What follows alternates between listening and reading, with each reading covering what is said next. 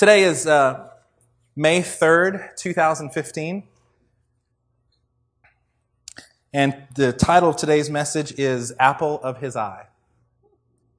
Um, on Wednesday night, if you were here, you heard about being meek and mighty.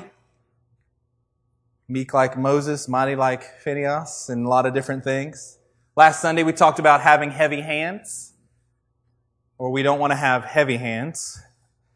We want to have heavy hands in the kingdom. Wednesday before that, we learned about spiritually transmitted deposits. Is that what we said? Just want to make sure I said that right because I could say it different ways.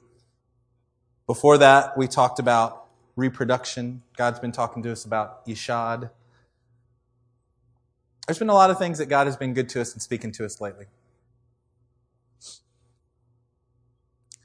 I think it's important that we always go back and kind of review that each Sunday is not an island unto itself, but it's connected in our hearts. There are themes that God is trying to speak to us and teach us about. Um, today's title is Apple of His Eye, but there's a message that Pastor Eric did in November called My Apple is on Fire. If you haven't heard that one or you don't remember what that one is about, I encourage you to go check out our website, uh, check out our messages. I hope you're taking advantage of that. I am. Um, not the ones that I'm preaching. I usually skip those, but, but the other ones especially I'll listen to and just refresh my memory or go back and say, God, if you were speaking it and it was true then, surely it must be true now. Um, and have I done what it was calling me to do if it was six months ago or a year ago or five years ago or ten years ago? So I hope you're taking advantage of that. Um, if you will turn to Zechariah chapter 2. If you're unsure of where Zechariah is, you can start off in Matthew and kind of back your way into it a few books there in the Old Testament.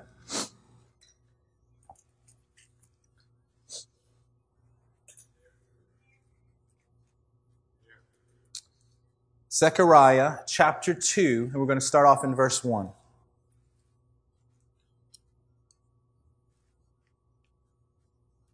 still hearing pages, so I'm just going to wait a second because we're not in a hurry. Amen. Amen. Zechariah chapter 2 and verse 1. Then I looked up, and there before me was a man with a measuring line in his hand. I asked, Hey, where are you going? He answered me, To measure Jerusalem to find out how wide and how long it is. Interesting. This is an interesting little scene, right? Verse 3 Then the angel who was speaking to me, by the way, in the first verse it says he's a man, in the third verse it says that he's an angel. Okay. Then the angel who was speaking to me left, and another angel came to meet me and said to him, Run, tell that young man, Jerusalem will be a city without walls. Everybody say, city without walls. Because of the great number of men and livestock in it. And I myself will be a wall of fire around it. Especially in ancient times, if you wanted your city to be protected, you had some type of device like a wall that was there to protect it. Jerusalem is saying, no, no, no, we're not going to need any external sources of communication. We're not going to need to hold on to anything else because I myself will be a wall of fire around it, declares the Lord. And I will be its glory within. So around it is a wall of fire that the Lord himself provides. And within it, he will be its glory. Verse 6, Come, come, flee from the land of the north, declares the Lord, for I have scattered you to the four winds of heaven, declares the Lord. Seems almost redundant, right? Every few, every partial sentence you're hearing declares the Lord. Um, I appreciate verses and, and passages like this because I need sometimes to be reminded. Okay, most of the time I need to be reminded of what God is saying in my life. Come, come, flee from the north, from the land of the north, declares the Lord. For I have scattered you to the four winds of heaven, declares the Lord. This is God's word to us. Come, O Zion, escape you who live in the daughter of Babylon. For this is what the Lord Almighty says. I like how he talks. He just keeps speaking. After he has honored me and has sent me against the nations that have plundered you, for whoever touches you touches the apple of his eye. I will surely raise my hand against them so that their slaves will plunder them. Then you will know that the Lord Almighty has sent me. The idea here of apple of your eye. Um, a proud parent and a new child uh, beaming with, with joy over a new baby. Uh, a parent who is just swelling up with pride and about a child and their accomplishments, maybe on an athletic field or in academics or in some special things where you just go, oh, man. Um, I remember, and, and this is still this case to this day, but I remember that first feeling of being a parent and going, I don't think I can love anyone any more than I love this child. I, I don't think it's possible. Uh, and I, re- I honestly had uh, had a worry in my heart about when I when we started having more kids. I was like, I know this is going to work out, right? I was like, how could I possibly love anything and anyone more than this child? And then you have another, and you go, oh, well, God just expands what your heart can contain. And I I could say that about my son Gabriel, and I could say that about my daughter Olivia, and I could say that about my daughter Anna. I could just go, I, I don't know how to love anyone else more right now, and they're not here today, but especially my two older kids. Can I just, I am just so proud of them right now. They're getting, they're actually getting really serious about the Lord. Not just for show, and that's why I'm going to say it's because they're not here, right? Not just for show, but when they're in there, just when we're at the house, we've done, we're finished with schoolwork for the day, and Gabe will be like, okay, so dad, here's the scripture. What? It's just, it's, it's formulating Olivia is asking me, okay, dad, so when are we going to get to go to Africa? and can I stay there after you leave? I'm like, whoa, slow down. Slow it down. Slow down. Yes, we will figure all this out, but you are the apple of my eye, and so we've got to do this the right way. When you look at this in the original language, and as currently is still the custom in that part of the world, uh, really the apple of your eye talks about the pupil. So if we're the apple of his eye, and God's saying, hey, I'm going to take care of you like, like you were the pupil in my eye. Can you imagine how protected we should feel? Yeah. Can you think about that? It's not like somebody else is going to walk up and go boink and poke God in the eye. Like he would, you know, who, who can come up and walk up to God and poke him in the eye? Well, that's basically what would have to happen for God to not care about us, to not protect us as if we were literally part of his own being. This is, this is just an incredible thought. Turn to um, Exodus. I'm sorry, turn to Deuteronomy chapter 32. Deuteronomy chapter 32. For you are the apple of his eye.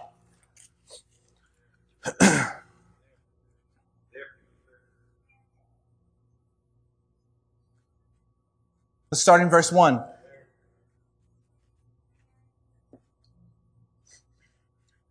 Listen, O heavens, and I will speak. Hear, O earth, the words of my mouth. This is a song that Moses is singing. Let my teaching fall like rain and my words descend like dew, like showers on new grass, like abundant rain on tender plants. I will proclaim the name of the Lord. Oh, praise the greatness of our God. He is the rock. His works are perfect. All of his ways are just. A faithful God who does no wrong, upright and just is he. Reminds me of our passage uh, last week or the week before about out of Psalms 19. The word of the Lord is perfect, reviving the soul. Right? It's kind of that same sound that we're hearing here. He is the rock. His works are perfect. All his ways are just. A faithful God who does no wrong, upright and just is he. They have acted corruptly toward him. To their shame, they are no longer his children, but a warped and crooked generation. Is this the way you repay the Lord? O foolish and unwise people? Is he not your father, your creator, who's made you and formed you? Remember the days of old. Consider the generations long past. Ask your father and he will tell you, your elders, and they will explain to you. Verse 8, when the Most High gave the nations their inheritance, when he divided all mankind, he set up boundaries for the people according to the number of the sons of Israel. That's, uh, gonna try not to chase that rabbit trail right there. But read what, just, let's just take a look at that again. When the Most High gave the nations their inheritance, when He divided up all of mankind, He set up boundaries for the people according to the number of the sons of Israel. Wow. Why, why are there certain people groups across the world? I don't know the formula that He used, but the template was based on the sons of Israel. For the entire world and where they are and where they inhabit and what they do was set up God had a plan. He set it up exactly the way that he foresaw. For the Lord's portion is his people. Jacob, his allotted inheritance. In a desert land, he found him. In a barren and howling waste, he shielded him and cared, he shielded him and cared for him. He guarded him as the apple of his eye.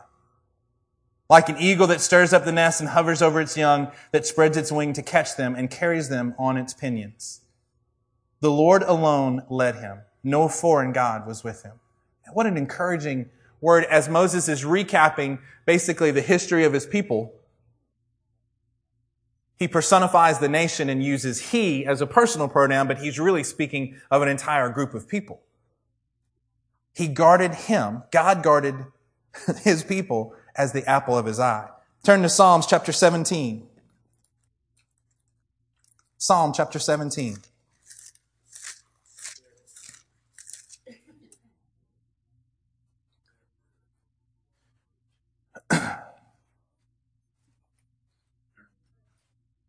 Verse, we're going to start in verse 6. Psalm 17, verse 6. Amen. I, I call on you, O God, for you will answer me. Give ear to me and hear my prayer. Show the wonder of your great love, you who save by your right hand those who take refuge in you from their foes. Keep me as the apple of your eye. Hide me in the shadow of your wings. From the wicked who assail me, from my mortal enemies who surround me. Uh, just, I love these passages. When you hear David crying out, going, Hey, God, guard me like I am the apple of your eye. Turn to Psalms chapter 121 since we're in Psalms. Psalms 121.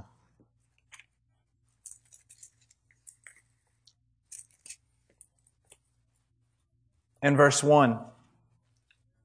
It says this. I lift up my eyes to the hills. Where does my help come from? My help comes from the Lord, the maker of heaven and earth.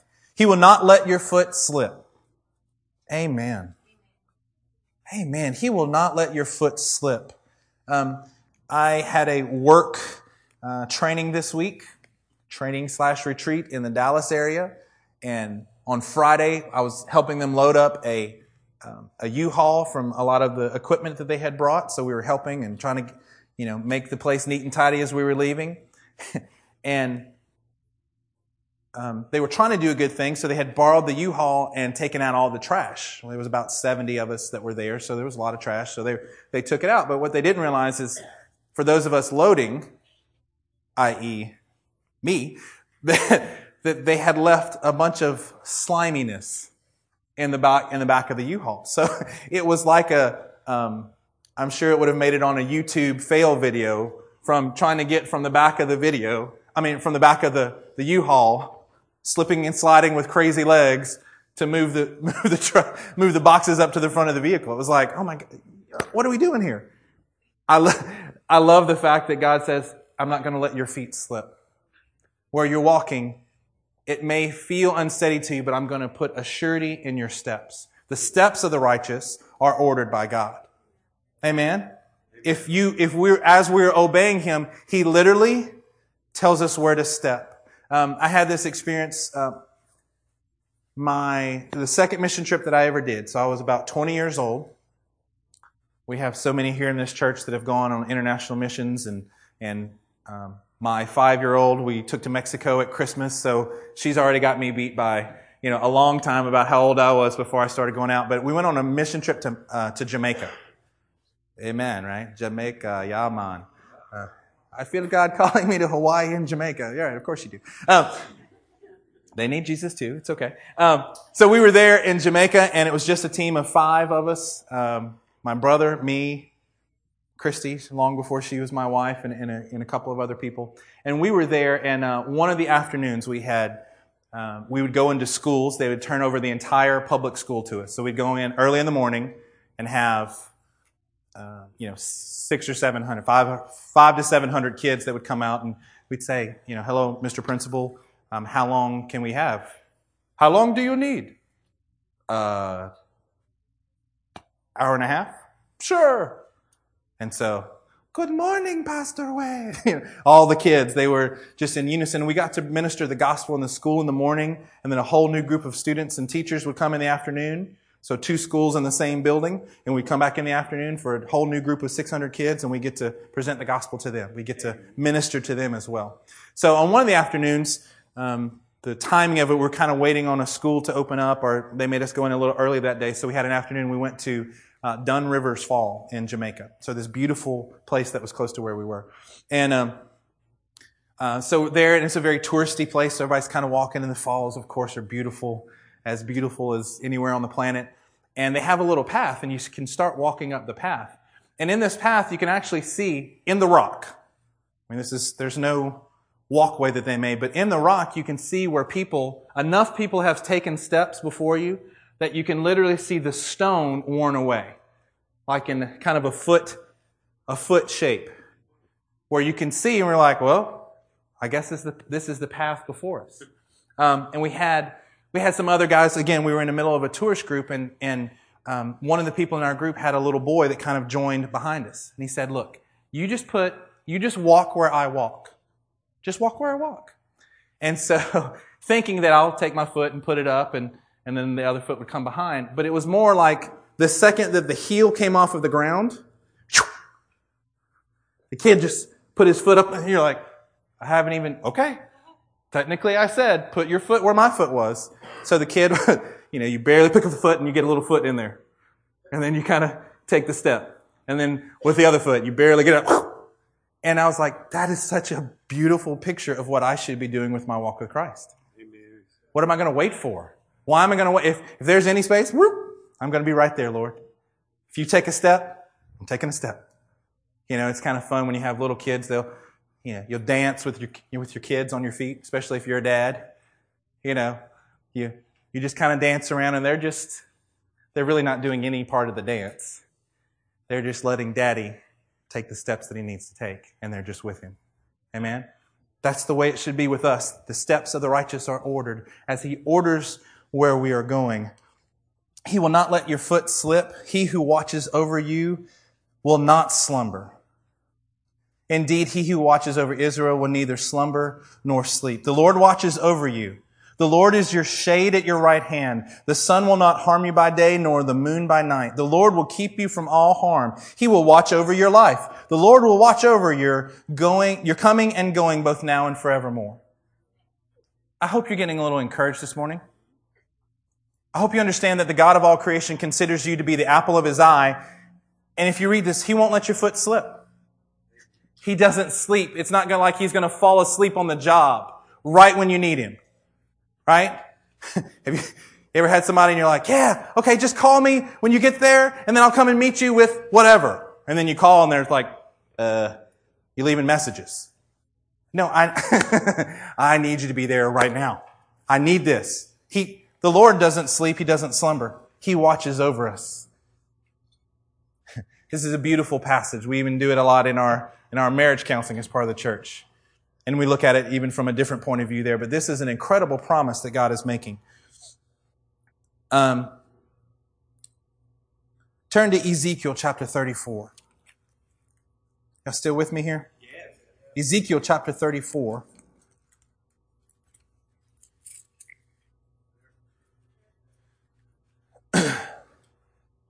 So when you get there, say you're there. Ezekiel 34. Verse 1. If we're the apple of his eye, if he who watches over us neither sleeps nor slumbers, this passage of scripture has been, um, it's almost been troubling me lately. It's been so in the center of my thoughts, and I just wanted to share it with you. The word of the Lord came to me, Son of man, prophesy against the shepherds of Israel. Prophesy and say to them, this is what the sovereign Lord says. Woe to the shepherds of Israel who only take care of themselves. This is kind of the antithesis of what we've been talking about. This is the opposite of God watching over us. What he is here is fussing over those who are not watching over the flock. Woe to the shepherds of Israel who take care of themselves. Should not shepherds take care of the flock? You eat the curds, clothe yourselves with wool, and you slaughter the choice animals, but you do not take care of the flock. You have not strengthened the weak, or healed the sick, or bound up the injured. You have not brought back the strays or searched for the lost. You have ruled them harshly and brutally. So they were scattered because there was no shepherd. And when they were scattered, they became food for the, all the wild animals. My sheep wandered all over the mountains and on every high hill. They were scattered over the whole earth and no one searched or looked for them. Therefore, you shepherds, hear the word of the Lord. As surely as I live, declares the sovereign Lord, because my flock lacks a shepherd and so has been plundered and has become food for all the wild animals, because my shepherds did not search for my flock, but cared for themselves rather than my flock. Therefore, O shepherds, hear the word of the Lord. kind of getting wound up here, right? This is what the sovereign Lord says. I am against the shepherds and will hold them accountable for my flock. I will remove them from tending the flock so that the shepherds can no longer feed themselves.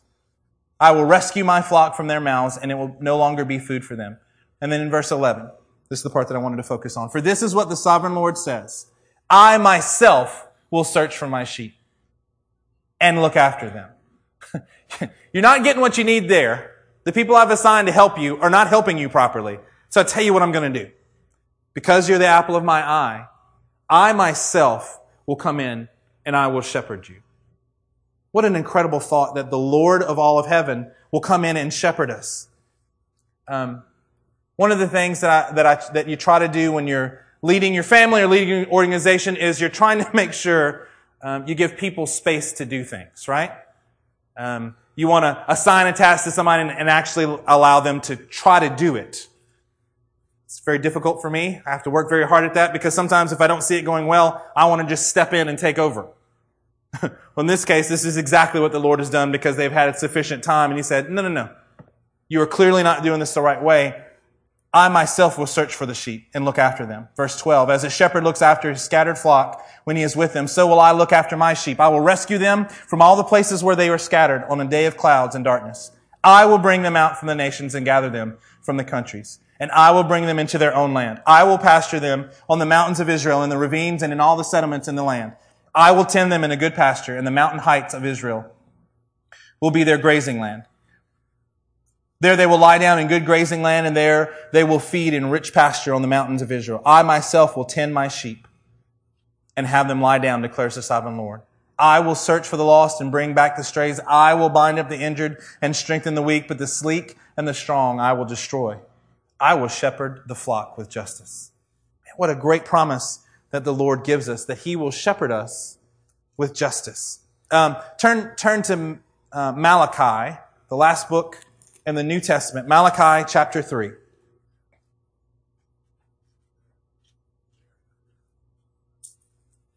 Malachi chapter 3.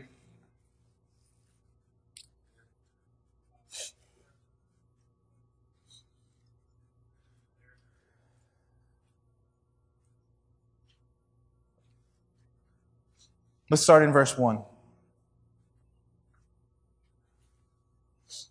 See, I will send my messengers who will prepare the way before me.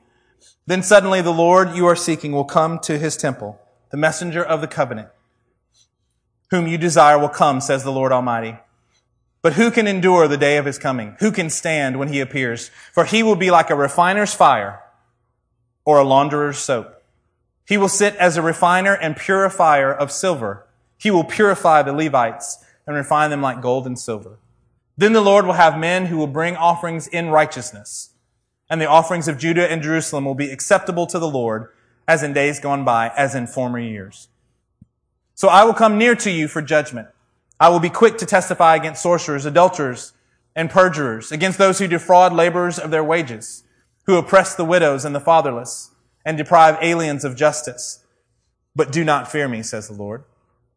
I, the Lord, do not change. Amen to that. Amen.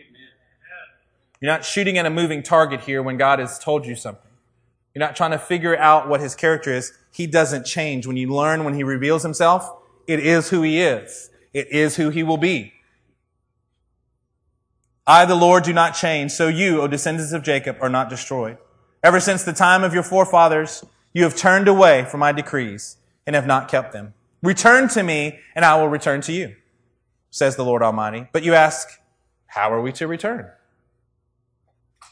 Verse 8, will a man rob God? Yet you rob me. But you ask, how do we rob you?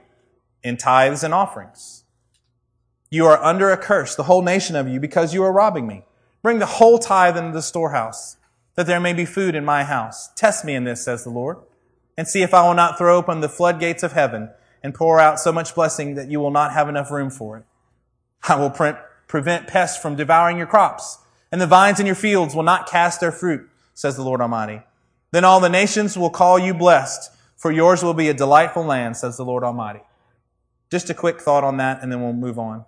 I just want to encourage you. Um, a revelation that I got a while back was that obviously as a church, we don't pass, pass a bucket. We just say, here it is. We want you to be moved by the Lord in obedience, in whatever it may be. We just put it there. We're not here for your money. And at the same time, we want you to be obedient to God's word. The revelation that I got a while back was this. Um, not only do I want to give a tithe to the Lord, it's my joy to give. My tithe is the 10%. I really look, view that as the minimum that I give to God. Anything above that, I'm going an offering. I want to, I want to be a, I want to be an excellent giver in the kingdom. With whatever my resources are, I want to be an excellent giver in the kingdom. But the Lord challenged me in this. Uh, when I bring my tithe, I want to bring not just any 10%. I know that sounds kind of silly, but I want to bring my first 10% to the Lord. The idea of the first fruits merged with this, and I went, oh, um, and it was because of this question. I had a friend that asked me, he said, Hey, when you tithe, which 10% are you supposed to give? And I was like, Which 10%? Any 10%. Oh, no. I want to give the Lord my first 10%. To say, even before I take care of everything else, I'm going to climb this mountain with my hands wide open. I'm not going to try to keep things and see if it works out. And if I have something left, I kind of tip God. I want to give it to Him first to show, Lord, as much as I want to hold on to this, and as small as this offering and tithes may be, I'm going to give it to you, trusting that you'll make something beautiful of what's left over. Amen? Just a little side thought. Verse 13. You have said harsh things against me, says the Lord. Yet you ask, What have we said against you? Um, I'm sorry to be using so many examples of kids. That's just fresh in my mind right now. Have you ever said something to a child? You walk up to one of your kids and you go, Hey, don't do that. And they'll go, What? What? What? I didn't, what? No, no, no, no. I'm watching you do something. I'm telling you to not do it. And they go, What? Perhaps uh, if you've ever worked with students, perhaps you've done that. A boss will come in. Hey, what are you doing? Uh, what? What? Me? Who? Huh? Right? I get that kind of picture in my mind of God saying this to his people. You have said harsh things against me. It's the Lord of all creation. They get a little nervous and their knees are knocking. They're like, I don't, I don't know. What if, what have we said against you? When I was an assistant principal, I learned to do this. Um, I'd walk in and um, there'd be some kid that was turned in for discipline, and I would walk in and go, All right, tell me what you did. Who, me? I, look, I wouldn't have called you into my office because I don't have anything to do. I've actually got things to do, and I already know. So why don't you just tell me? I can't tell you how many times that the kid would just like spew out something that I had no idea that they had done. Are you talking about when I punched the kid? Well, Miss, I was like, oh man, I was just going to talk to you about being tardy. But now I'm talking to you. kind of let them just talk and you find out a lot of, you just, hey, look, I already know, so why don't you just tell me? like, sweet. Tricked you. well done. you know? but, or I would get, I, most of the time I would get this though. Well, I didn't do anything. I hope that's not our attitude when the Lord convicts us of something. It's, it's funny when it's a kid because we've all seen it. It's funny when it's an adult because we've all done it. I mean, truthfully. And it's not funny when the Lord of all creation is trying to fix something in your life and you go, what? but uh, uh, anything other than immediate repentance then that means you just need to continue to grow in what God is doing. If you want to defend yourself, then you're doing just like the people of Israel. This is us. This is how we respond. Because he didn't just say, you said things against me. What does he say? He said, you have said harsh things against me. And I'm calling you into account right now on it. Let's keep going. You have said, it is futile to serve God. What did we gain by carrying out his requirements and going about like mourners before the Lord Almighty? But now we call the arrogant blessed. Certainly the evil, the evil doers prosper, and even those who challenge God escape. But now we call the arrogant blessed. the question at uh, the, what they said at the beginning of verse 14, you have said it is futile to serve God. What did we gain by carrying out his requirements? I have to be honest with you and said that I've actually said those things, maybe not in those words before though. I've said, Lord, why has it got to be this hard? Like, like, why do I have to give up a decent job to do what you want me to do? I see other people around me and they don't have to do that. They don't have to, it doesn't seem like they have to sacrifice as much as I do. Is that not the exact thing that's going on here? How is it that I'm working hard here, barely got two pennies to rub together, and ungodly people are.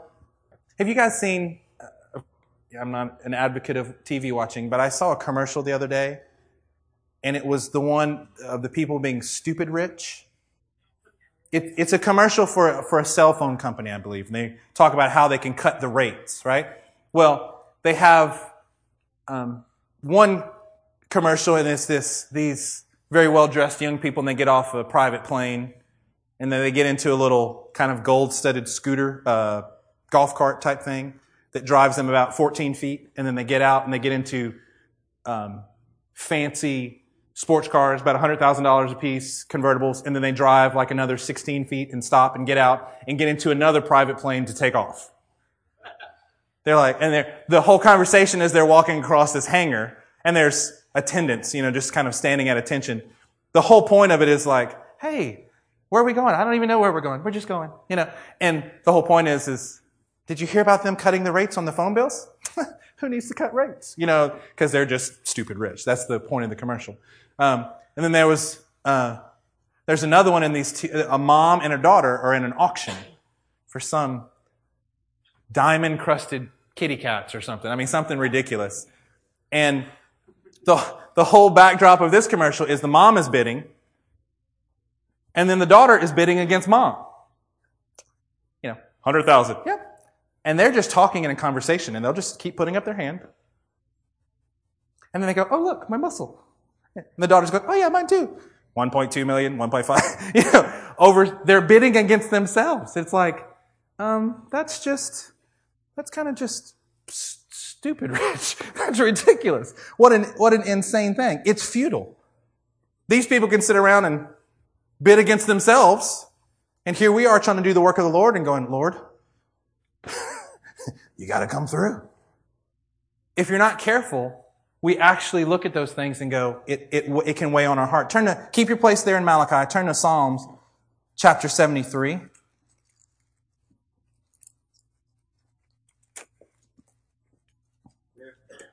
Psalm chapter 73.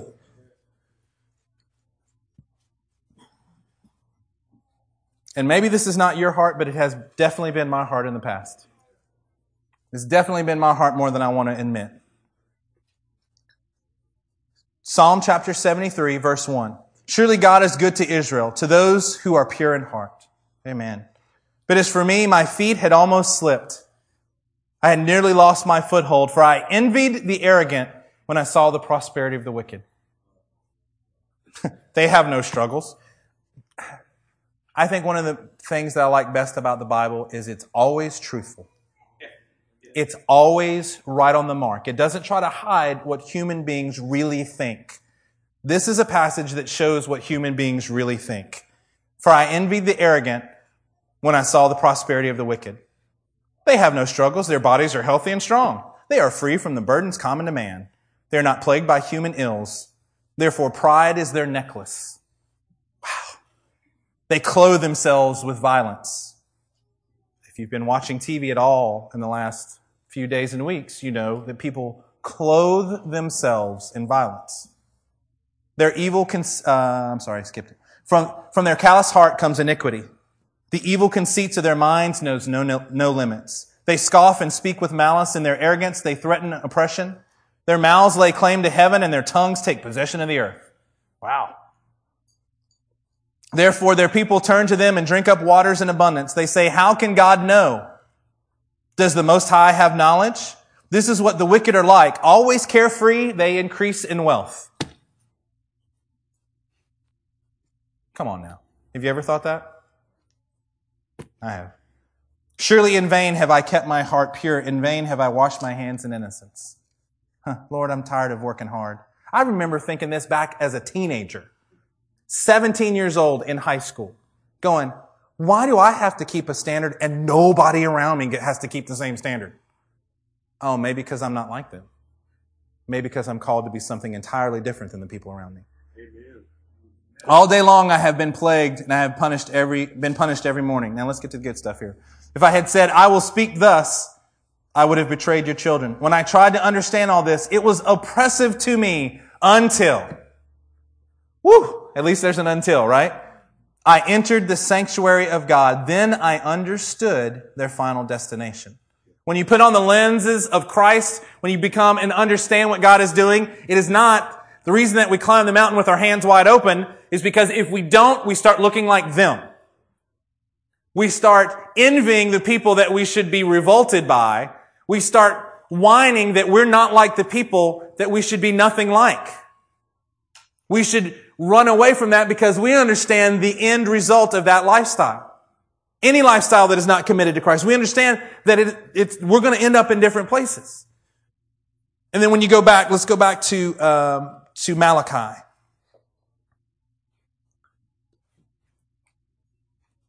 Verse four, uh, chapter 3, verse 14. You have said it is futile to serve God. What do we gain by carrying out our requirements and going about like mourners before the Lord Almighty? But now we call the arrogant blessed. Certainly the evildoers prosper and even those who challenge God escape. Verse 16. Then those who feared the Lord talked with each other. Everybody say talked with each other. With each other. And the Lord listened and heard. Come on now. So we get talking going on in the other place, right? We get words that are being put forth from insincere hearts that challenge God, the creator of all things, asking him why he's doing what he's done. We've done all this and it's futile. It's vain. Serving God. Whoa, whoa, whoa, whoa. But then you see an entirely different group of people. And then those who feared the Lord talked with each other. Come on, you need to talk to each other. Amen. You need to talk to each other. You need to encourage each other. You need to lift each other up in prayer. You need to talk this out with others that fear the Lord. If you've ever been on a workplace, um, I can find myself, if I'm not careful, not being sounding like those who fear the Lord. I am a big picture kind of thinker. I see most things that I, in the world, I attack the problem from 35,000 feet. That's where I originally start off. Lord, is hopefully I've got some other skills that help me to handle the details of the smaller end, but my natural thought process is big picture. Um, if I'm not careful, I can be somewhere and go, huh, I could tell you what these guys ought to do. Huh, we'd run so much more smoothly if we just did this. Ah, those silly people, all they'd have to do is this and it'd improve everything. Right? If I'm the king of the world, it would be great. If I were the owner of the, you know, if I were the master of the universe, you people would really like it right? I don't even want to think that way. I want to get around the people who fear the Lord, who talk with each other, because the Lord is listening. And he heard. The Lord listened and heard. A scroll of remembrance was written in his presence concerning those who feared the Lord and honored his name. You have to take notes on things. I have to take notes. God actually wrote it down. Um, I remember when I first became a principal, I literally had to find one of those little bitty spiral things that, uh, spiral notebooks that was just big enough to put in my front pocket. Because when I was a school teacher, people would come up to me, or I, had a, everything kind of related. If they were talking to me, it related to my world. When I first became a principal, I was like, talking about the football field and getting it redone, and then I'm talking to somebody about an education thing, and then there's this kid. Like, I just couldn't get it all straight in my head for a while. So I was like, okay, And I had to write it down. Obviously, God doesn't have a memory problem, but it's interesting that it says that He wrote things down in a scroll of remembrance. He's documenting these things so that it would be for all time. A scroll of remembrance was written in His presence. Wow. Concerning those who feared the Lord and honored His name. Verse 17, they will be mine, says the Lord Almighty, in the day when I make up my treasured possession. When I form it, when I pull all this together, they will be mine. I will spare them just as in compassion a man spares his son who serves him. And you will again see the distinction between the righteous and the wicked, between those who serve God and between those who do not. It's one thing to, to realize that we're the apple of God's eye. It's another thing that realizes that that apple of God's eye should cause us to be distinct. There should be a distinction among who we are. Um, the, the job training that I had this week, we actually had a time of worship. It's a, overall, it's a Christian organization. And the worship, the folks who did worship were wonderful, talented, so gifted. And all I could kept thinking of was, there's not enough distinction. There's not enough distinction. There's not enough of the presence of God here. It was, it was very nice. so technically well executed, and I was hungering for a deeper sense of God's presence there. I, I've kind of been spoiled. Been spoiled here. The distinction is absolutely what we're after. Um, turn to Luke chapter 12. I wanted to catch this. Luke chapter 12, as we get close to wrapping up here. Luke chapter 12 and verse 1.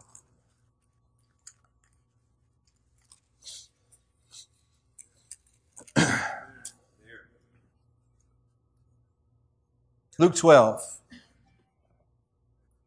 Meanwhile, when a crowd of many thousands had gathered, so that they were trampling on one another, Jesus began to speak first to his disciples. There's a whole huge crowd trampling, and he just turns and talks to his guys. Be on your guard against the yeast of the Pharisees, which is hypocrisy. There is nothing concealed that will not be disclosed, or hidden that will not be made known. What you have said in the dark will be heard in the daylight. And what you have whispered in the ear in the inner rooms will be proclaimed from the roofs. How's, how's what you're saying going? What have you been talking about? Are you ready for what you've been saying in the dark to be heard in the light? Are you ready for what you've whispered in the ear in the inner room to be proclaimed from the rooftop? This is the standard that we have as believers. This is what we are to be held up to. Uh, turn to um, Matthew chapter 12, since we're right there in Luke. Matthew 12. It really is neat how some of these chapters and verses all similar topics coincide when you're studying scripture. Luke 12, Matthew 12, and it's talking about some similar things. Look at verse, um, let's start in verse 33. Make a tree good and its fruit will be good. Or make a tree bad and its fruit will be bad, for a tree is recognized by its fruit. You brood of vipers, how can you who are evil say anything good? For out of the overflow of the heart, the mouth speaks. When you're constantly praising the Lord, when you're constantly referring to scriptures in your daily talk, you know why? It's because it's coming out of the overflow of your heart. If you evaluate your speech over the course of a week on your workplace in your own thoughts and scriptures are far from it, then I would encourage you to begin to plant the word in your heart in a different way so that it overflows into everything that you say. Not because you're trying to be religious. I didn't say from the overflow of your brain. The Bible says from the overflow of your heart. It should just naturally come forth when you're in discussions with people, whether it's, uh, my son had a fun experience last Friday or Thursday. He went to the dentist right? He was in there and they had a, a worker there and my son and my wife were talking to him about our church. And then in the middle of his, it was an initial exam, so they're doing all the x-rays and stuff. In the middle of the exam, he stops, he pulls up one of those little cushiony chairs and he just sits there and he's just listening to him. Just listening to my son and my wife talk about our church, talk about the Lord, talk about missions trips, whatever they were talking about, and just kind of, he was kind of listening in and going, why? Because it was an overflow of what was in their hearts. You're not, not even trying to evangelize. It just happens because that's what's in there. The good man brings forth good things out of the good stored up in him. And the evil man brings forth evil out of the evil stored up in him. But I tell you that men will have to give an account on the day of judgment for every careless word they've spoken. Eesh. Thank you, Lord, for your word, and eesh. We will have to give account for every careless word that we've spoken. For by, for by your words you will be acquitted, and by your words you will be condemned. Hey guys, this is the standard. The Word of God is our standard. Let's all make sure that we are reminded of the standard and we're coming up to His standard. We don't excuse that what we did, we don't excuse what we said for any reason. I'm going to say that if I said this, then it probably was the truth of my heart. It was some, something down inside my heart that came to the front, came to the top. So I need to deal with it. If it was wrong, Lord, forgive me. Daniel, forgive me. I've said something to you. Whatever it was, I need to go ahead and get this right so that by my words, I can be acquitted and not judged and condemned. Amen? Go back to Malachi just for a moment. Chapter 3.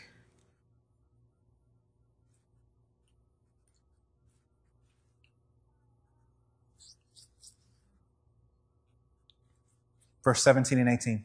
They will be mine, says the Lord Almighty, in that day when I make up my treasured possession.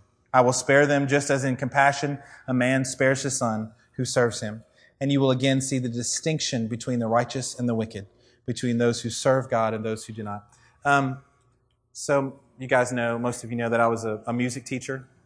Um, graduated from LSU with a music degree it was one of the it was one of the neatest things that I did. Um, so I became a band director. So my job was to teach, whatever, 50 or 60 or 70 kids, whatever it was at a time, how to play their instruments and how to play them better. And each one, uh, whether there was a flute player or clarinet player, saxophone or trumpet or whatever, there was a best sound that I was trying to get out of them. How do you explain what a trumpet is supposed to sound like? Well, that's kind of difficult to verbalize I was a clarinet player, so I could show them, I could demonstrate on some things. But on other instruments, we'd play recordings. We'd, I'd bring in people who were professional level players. And I would do all these things, and I would teach them the techniques that it would take to make sure that they made the right sound, the right tone, that there was a distinctive sound that when they did it, I was literally trying to prepare them if one day they wanted to be a professional musician, that they could do it based on the things that I was teaching. Had a few that went on and became professional musicians. But part of it, and this is, I'll, I won't get lost in the woods here in this, but um, the reason that a clarinet sounds different than a flute, even if they're playing the same note, yes, it's the construction material. Yeah, it's uh, there's a lot of factors that go in, but really it's the the design of that instrument and how it begins to resonate with the air inside of it.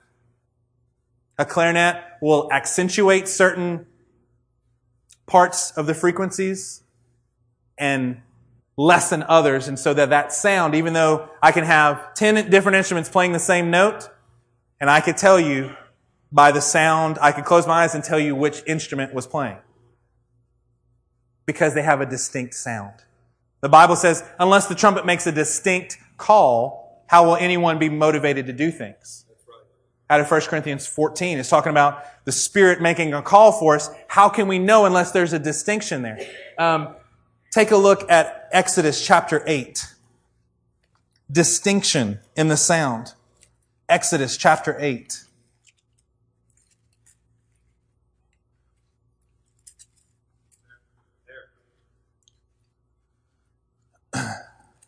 Start in verse 20. Exodus 8:20. Then the Lord said to Moses, "Get up early in the morning and confront Pharaoh as he goes to the water and say to him. So this is God preparing for the Exodus. They're in the middle of starting to see these plagues that are set forth. This is what the Lord says, let my people go so that they may worship me. If you do not let my people go, I will send swarms of flies on you and your officials, on your people, and into your houses. If one mosquito or fly gets around you, isn't that the most annoying thing? Especially if you're trying to eat. Oh. The houses of the Egyptians will be full of flies and even the ground where they are. So swarms of them. Verse 22. But on that day I will deal differently with the land of Goshen, where my people live. No swarms of flies will be there, so that you will know that I, the Lord, am in this land. I will make a distinction between my people and your people. The miraculous sign, uh, this miraculous sign will occur tomorrow. Um, the point of everything that goes on just a few verses before in Malachi, we see that there are people are wondering why that the world gets to do what they get to do. Is it futile for us to be a part of the Lord? Perhaps that everything that goes on in our lives is to create a distinction between us and them. Amen. Between those who are, uh, who are righteous and those who are unrighteous. Between those who have been called and have yielded to this calling and those who have turned their back on a calling. There is supposed to be a distinction that's there. Turn to Exodus chapter 33. Exodus chapter 33. We're going to start in verse 12. It says this. Moses said to the Lord, You have been telling me, lead these people, but you have not let me know whom you will send with me. You have said, I know you by name, and you have found favor with me. If you are pleased with me, teach me your ways so that I may know you and continue to find favor with you. Remember that this nation is your people. The Lord replied, my presence will go with you, and I will give you rest. What a beautiful statement. Verse 15. Then Moses said to him, If your presence does not go with us, do not send us up from here. That should be all of our cries as believers. Lord, if you don't go with me, I don't want to go anywhere. I don't want to go anywhere where His Spirit is not leading. I don't want to do anything unless you're going to go before me because it it is all about his presence. How will anyone know that you are pleased with me and with your people unless you go with us? What else will distinguish me and your people from all the other people on the face of the earth?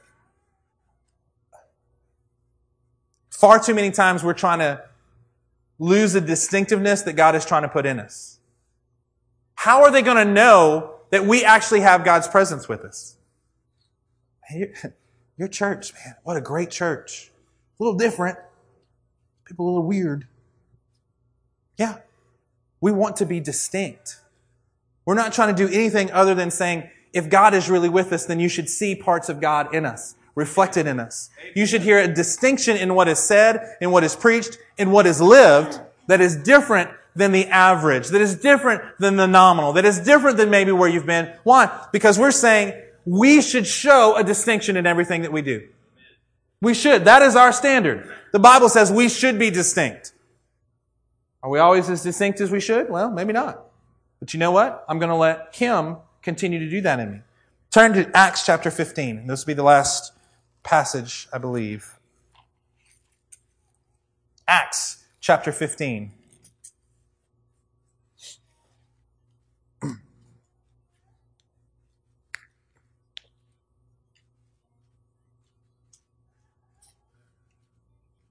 Acts 15, and let's start in 5.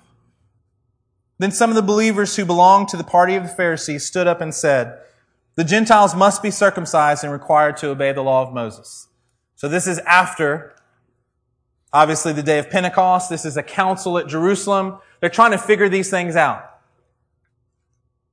How do we do this? So some were saying that the Gentiles must be circumcised and required to obey the law of Moses. Verse 6.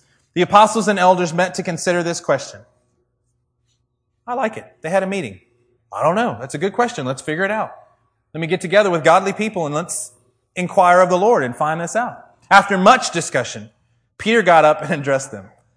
Brothers, you know that some time ago God made a choice among you that the Gentiles might hear from my lips the message of the gospel and believe. God, who knows the heart, showed that he accepted them by giving the Holy Spirit to them just as he did to us. He made no distinction between them, between us and them, for he purified their hearts by faith. Now then, why do you try to test God by putting on the necks of the disciples a yoke that neither we nor our fathers have been able to bear? No, we believe it is through the grace of our Lord Jesus that we are saved just as they are. The whole assembly became quiet as they listened to Barnabas and Paul telling about the miraculous signs and wonders that God had done among the Gentiles through them. When they finished, James spoke up. Brothers, uh, listen to me. Simon has described to us how God at first showed his concern by taking from the Gentiles a people for himself. The words of the prophets are in agreement with this as it is written. After this, I will return and rebuild David's fallen tent. Its ruins I will rebuild and I will restore it. That the remnant of men may seek the Lord and all the Gentiles who bear my name, says the Lord, who does these things that have been known for ages. Verse 19, It is my judgment, therefore, that we should not make it difficult for the Gentiles who are turning to God. So they're there. So here's what I think that we, that we miss on sometimes. We are supposed to be so incredibly distinct from the world. We're supposed to be altogether different. We should be like aliens in a foreign land because of our distinction between them. But it's amazing here that when you're in the body, we're supposed to all look like Him.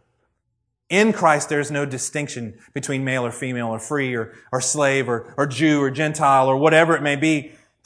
That's the unity that we should be going for, is to say, I'm going to function as a part of this body and there becomes no distinction. We're going to allow God to do what He needs to do in us so that there's no distinction between the Jew and the Greek. Wherever you came from and wherever you're going, all those things just can kind of blur. It doesn't matter about your background in Christ because now, if you're in Christ, there's no distinction.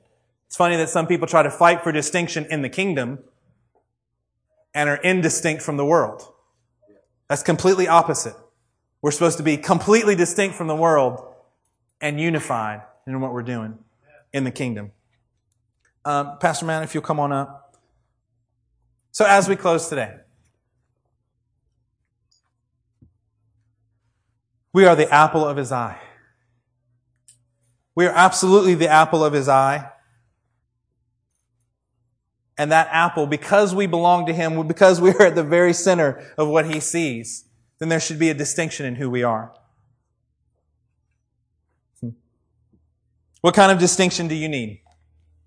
Are you distinct in your walk with the Lord? Is His hand upon you in a way that is visible, that is easy to see?